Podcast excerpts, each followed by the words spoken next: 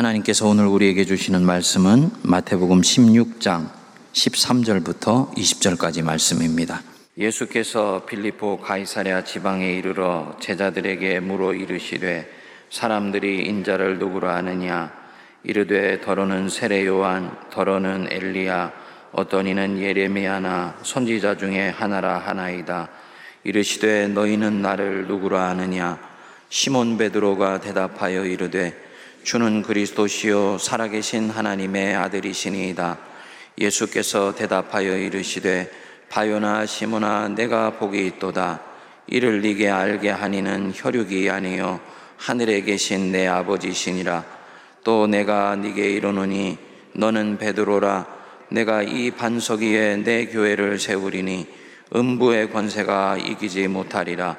내가 천국 열쇠를 내게 주리니 네가 땅에서 무엇이든지 매면 하늘에서도 매일 것이요 네가 땅에서 무엇이든지 풀면 하늘에서도 풀리리라 하시고 이에 제자들에게 경고하사 자기가 그리스도인 것을 아무에게도 이르지 말라 하시니라 아멘.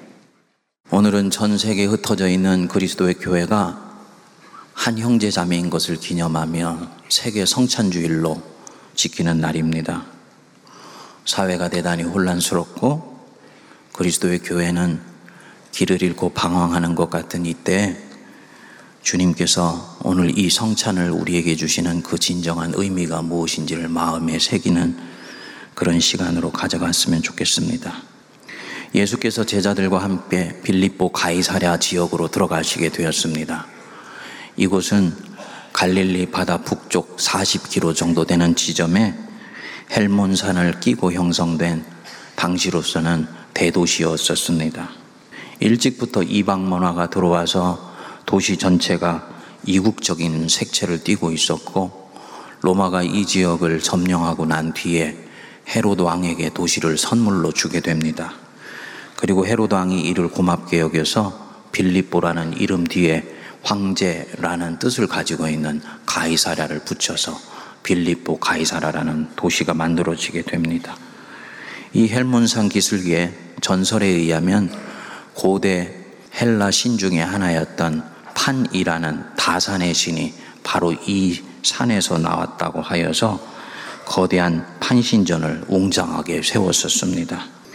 예수님이 이렇게 사방에 하나님이 아닌 것들로 가득 차 있고 온갖 이방 신화의 잡신들이 도시 전체를 점령하고 있는 그 도시를 제자들과 함께 들어가시게 되었습니다. 그러시고는 무슨 생각을 하셨는지 뜬금없이 물으신 것입니다. 사람들이 인자, 즉 나를 누구라고 하느냐 물으신 것입니다. 복선이 깔려 있었던 질문이셨지요?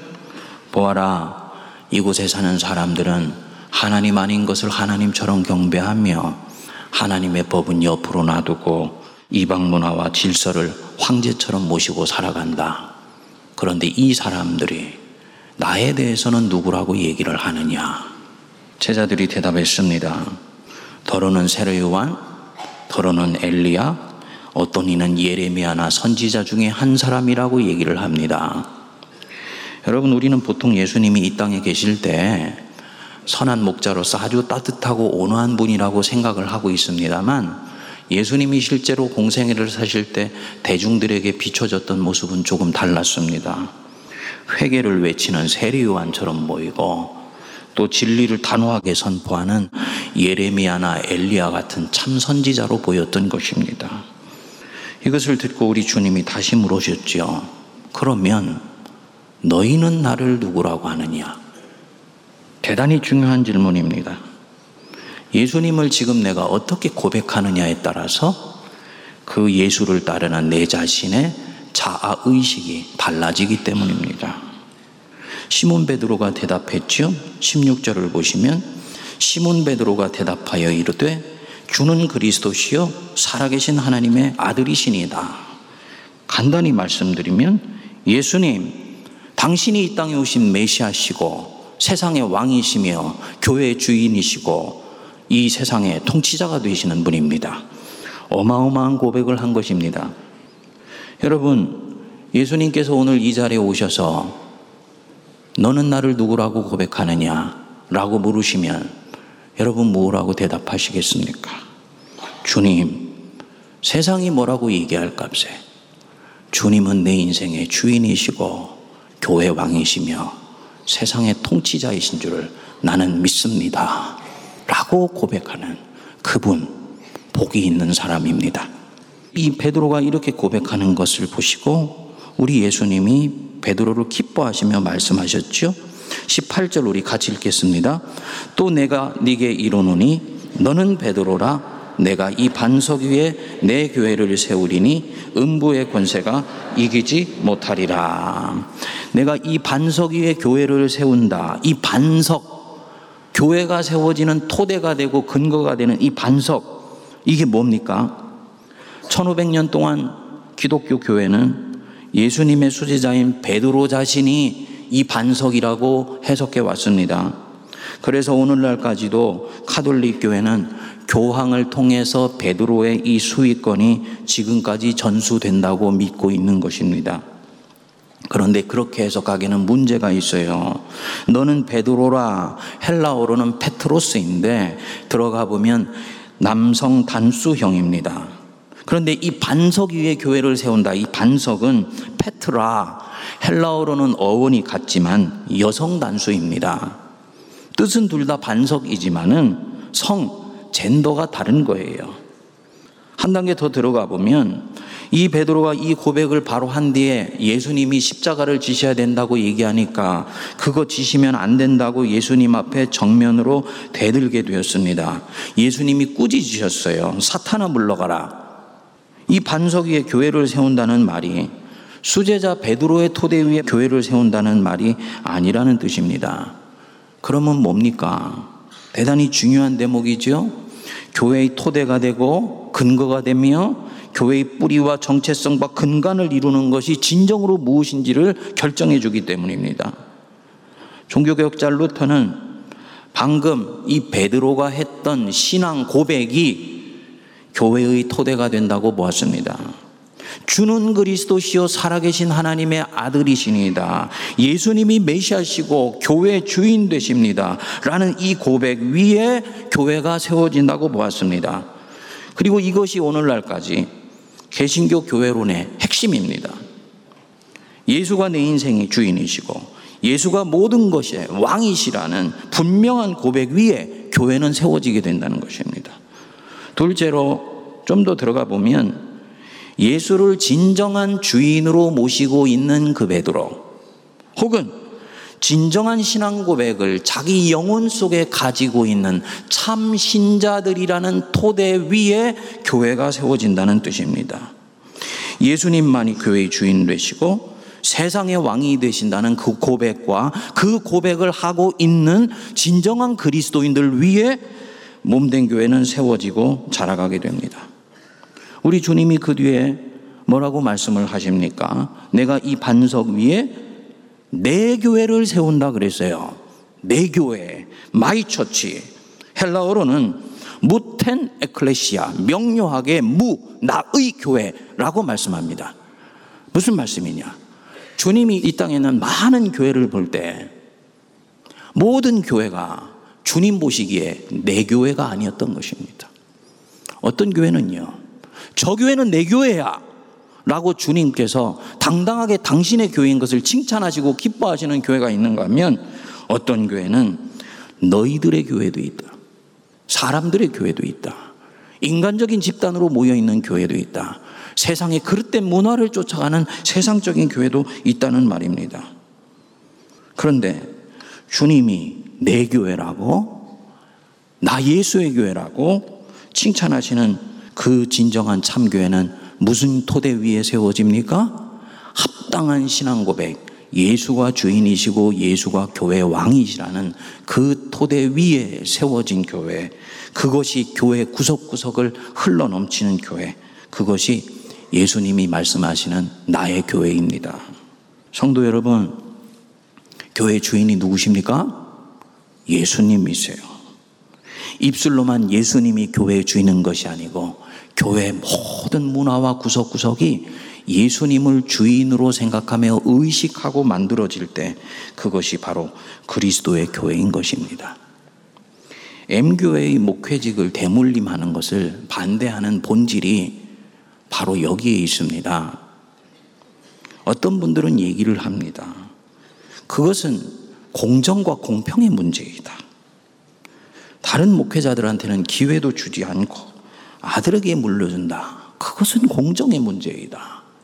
물론 그것도 일부는 맞지요.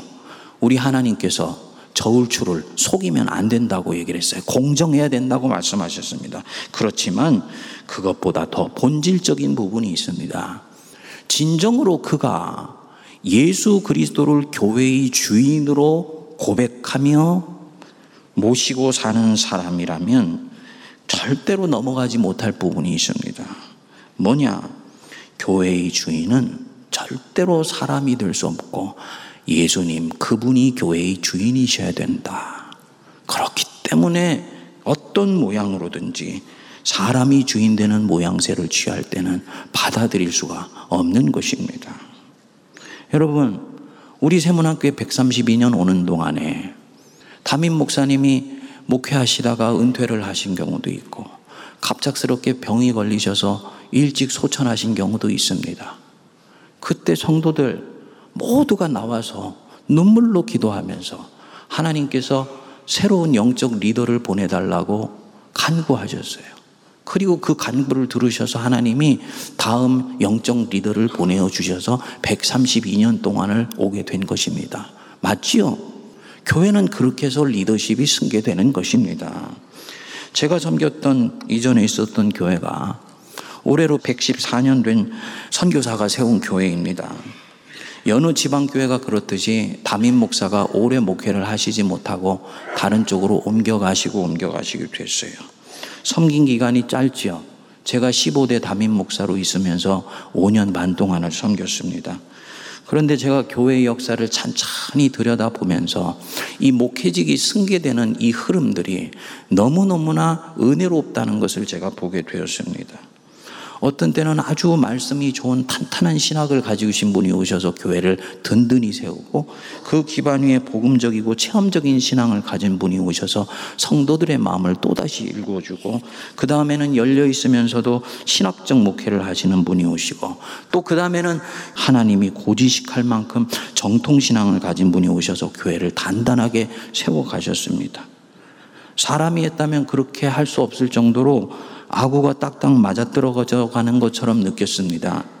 교회가 114년이 되었지만 정통신앙을 지키면서 복음 안에서 유연성이 있는 그런 교회입니다. 제가 갑자기 떠나게 되었다는 말을 듣고는 성도들이 가슴 아파하면서도 하나님의 뜻이 맞는지 아닌지 그것 한 가지 물었어요. 그리고는 하나님이 뜻하신 걸음이라는 걸 믿고 받아들이면서 믿음으로 보내주더라고요. 그리고 1년 동안을 온 교우들이 나와서 눈물로 기도하면서 다음 목자를 보내달라고 부르짖더라고요. 그리고 1년 딱 지났을 때 하나님이 합당한 목사님을 보내주셨습니다. 우리 세문안교회도 그 교회도 일반적인 우리 한국교회는 바로 그렇게 해가지고 여기까지 왔습니다. 뭘 말하느냐? 앞이 보이지 않는 불확실한 상황 속에서도 하나님이 교회의 주인 되신다는 걸 믿고 어둠 속의 여행을 기꺼이 감행한다는 것입니다. 하나님이 교회의 주인 되신다는 그 믿음을 받으셔서 대를 이어가면서 시대에 합당한 종을 보내주실 것이라는 걸 믿는 거예요. 한국교회가 원래 이렇게 예수를 믿어왔고, 그리고 그것이 한국교회의 저력입니다. 불확실한 상황, 주님께 맡기고, 뚫고 나가면서 교회의 믿음이 바로 그 애매모호하고 불투명한 상황 속에서 다시 자라가게 됩니다. 그런데 언제부터 우리는 안전하지 않으면 길을 가려고 하지 않고 불확실하면 하나님의 영광을 가리면서까지도 그 안전하고 확실한 길을 찾아가려고 합니다. 뭘 말하는 것이겠습니까? 믿음이 없는 것이요. 하나님이 교회를 지키시고 보호하시며 하나님이 이끌어 가신다는 것을 신뢰하지를 못하는 것입니다. 여러분, 우리 주님이 반석 에 세워진 내 교회는 음부의 권세가 이기지 못한다. 너희들이 땅에서 풀면 하늘에서도 풀릴 것이고 너희들이 땅에서 매면 하늘에서도 매인다 말씀하셨는데 오늘날의 교회가 음부의 권세를 이기기는커녕 영권이 나오기는 커녕 교회가 세상에 조롱거리가 되는 근본적인 이유가 어디 있겠습니까? 바로 그 이유입니다. 교회가 이 반석 주께서 그리스도시라는 이 반석 위에 세워져 있지 않은 거예요. 입술에 고백만 있을 뿐 교회의 문화도 모든 틀도 이 고백 위에 세워져 있지 않기 때문입니다. 믿으시기 바랍니다. 이 분명한 고백이 회복되면 교회는 반드시 다시 일어나게 되는 것입니다. 1930년대 독일에서 있었던 일입니다. 1차 대전에서 패전국이 된 독일은 패전에 따른 보상을 지급하느라고 경제가 완전히 주저앉게 되었습니다. 600만 명이 넘는 실업자가 길거리로 쏟아져 나오게 되었어요. 이때 히틀러가 등장하여서 경제를 재건해 주겠다는 미끼를 사람들에게 내던지고 게르만 민족주의를 주창하게 됩니다. 독일 중산층은 말할 것도 없고 국민 전체가 이 히틀러에 열광적으로 반응하게 됩니다. 문제는 교회였습니다. 국교가 루터교인 독일 교회가 오직 예수님만을 왕으로 섬기는데 나치즘을 받아들일 리가 없다고 생각했던 것입니다. 결국 이 독일 교회는 히틀러의 협박, 회유, 온갖 종류의 유혹을 넘기지 못하고 결국은 히틀러의 손을 들어주게 됩니다. 그리고 교회는 한 걸음 더 나가서 이 히틀러와 나치즘이 메시하고 오늘날 독일을 구원할 하나님 나라 운동일지 모른다 생각하면서 사람들을 선동하게 됩니다. 그리스도를 배반하고 히틀러를 메시아로 모시는 그런 교회가 만들어졌던 것입니다. 이때 오늘 읽었던 이 마태복음 16장 18절 내가 이 고백 위에 내 교회를 세우리라 라는 말씀을 견고히 붙들고 잘못된 시대 정신을 거슬러 간 신실한 교인들과 목사들이 있었습니다. 이들은 오직 예수님만이 그리스도시고 그분만이 교회의 주인 되신다라는 단순하면서도 확고한 진리를 주장하면서 고백교회 운동이라는 것을 이어가게 됩니다. 많은 참 기독교 신자들이 이 운동을 따르게 되고요. 교회는 오히려 나치즘이라는 그 어둠 속에서 예수님이 모시는 내 교회, 주님의 교회가 도처에서 나오면서 빛을 발휘하게 됩니다. 마치 빛이 어둠 속에 있을 때 그 진가를 발휘하듯이 난세 오히려 옥석이 가려졌던 것입니다. 음부의 권세가 이기지를 못했어요. 2차 세계대전이 끝난 후에 하나님이 이 고백교회 운동을 통해서 하신 일이 명료하게 드러나게 되었습니다. 독일은 어느 날 여러분들도 아시는 대로 세계에서 가장 존경받는 국가 중의 하나입니다. 이유가 있습니다. 바로 이 고백교회 운동의 열매 때문입니다. 2차 세계대전 이후에 이전보다 상황은 더 비참해졌는데 이 고백교회 운동에 참여했던 성도들과 목회자들이 중심이 되어서 무너져버린 독일의 정신세계를 정화하고 확고한 그리스도 정신 위에 나라를 세우는 일들을 시작하게 된 거예요. 유대인 학살에 대해서 유대인들은 말할 것 없고 상처를 두었던 전 세계에 있는 사람들에게 진심으로 회개를 했습니다. 지금까지도 나치에 가담했던 자로 판명이 되면 공소시효가 없이 단호하게 처벌을 합니다. 전쟁에 대한 자기 반성을 철저히 하여서 주변에 있는 프랑스나 이웃 나라들을 안심시키게 됩니다. 그리고 민주주의 질서 위에서 독일을 재건하게 됩니다. 나치즘이라는 부끄러움을 딛고 출발했지만 전 세계적으로 존경을 받는 오늘날의 독일이 된 이 배경에 바로 이 고백교회 운동이 있었던 것입니다. 여러분, 한국교회 위기다, 위기다 말하지만 본질적으로 우리의 위기는 다른 곳에 있지 않습니다. 교회가 예수를 진정으로 주인으로 모시지 않는 교회가 되어버린 데 있는 것입니다. 신앙 고백이 우리 안에서 흔들리는 데서부터 오는 위기예요. 그리고 그 특정한 교회에 대해서 향하고 있는 그 손가락질은 우리 자신에게도 향해야 될지도 모릅니다. 여러분들 중에 교회에 대한 주인 의식을 가지고 계신 분들이 계시지요. 내가 교회의 주인이다. 그 주인 의식이 건강하게 발현이 되어서 교회를 누구보다 앞장서서 섬기는데 힘이 되고 능력이 되고 있을 것입니다. 그런데 주님께서 여러분들에게 다시 물으실 거예요. 진정으로 네가 이 교회의 주인이냐?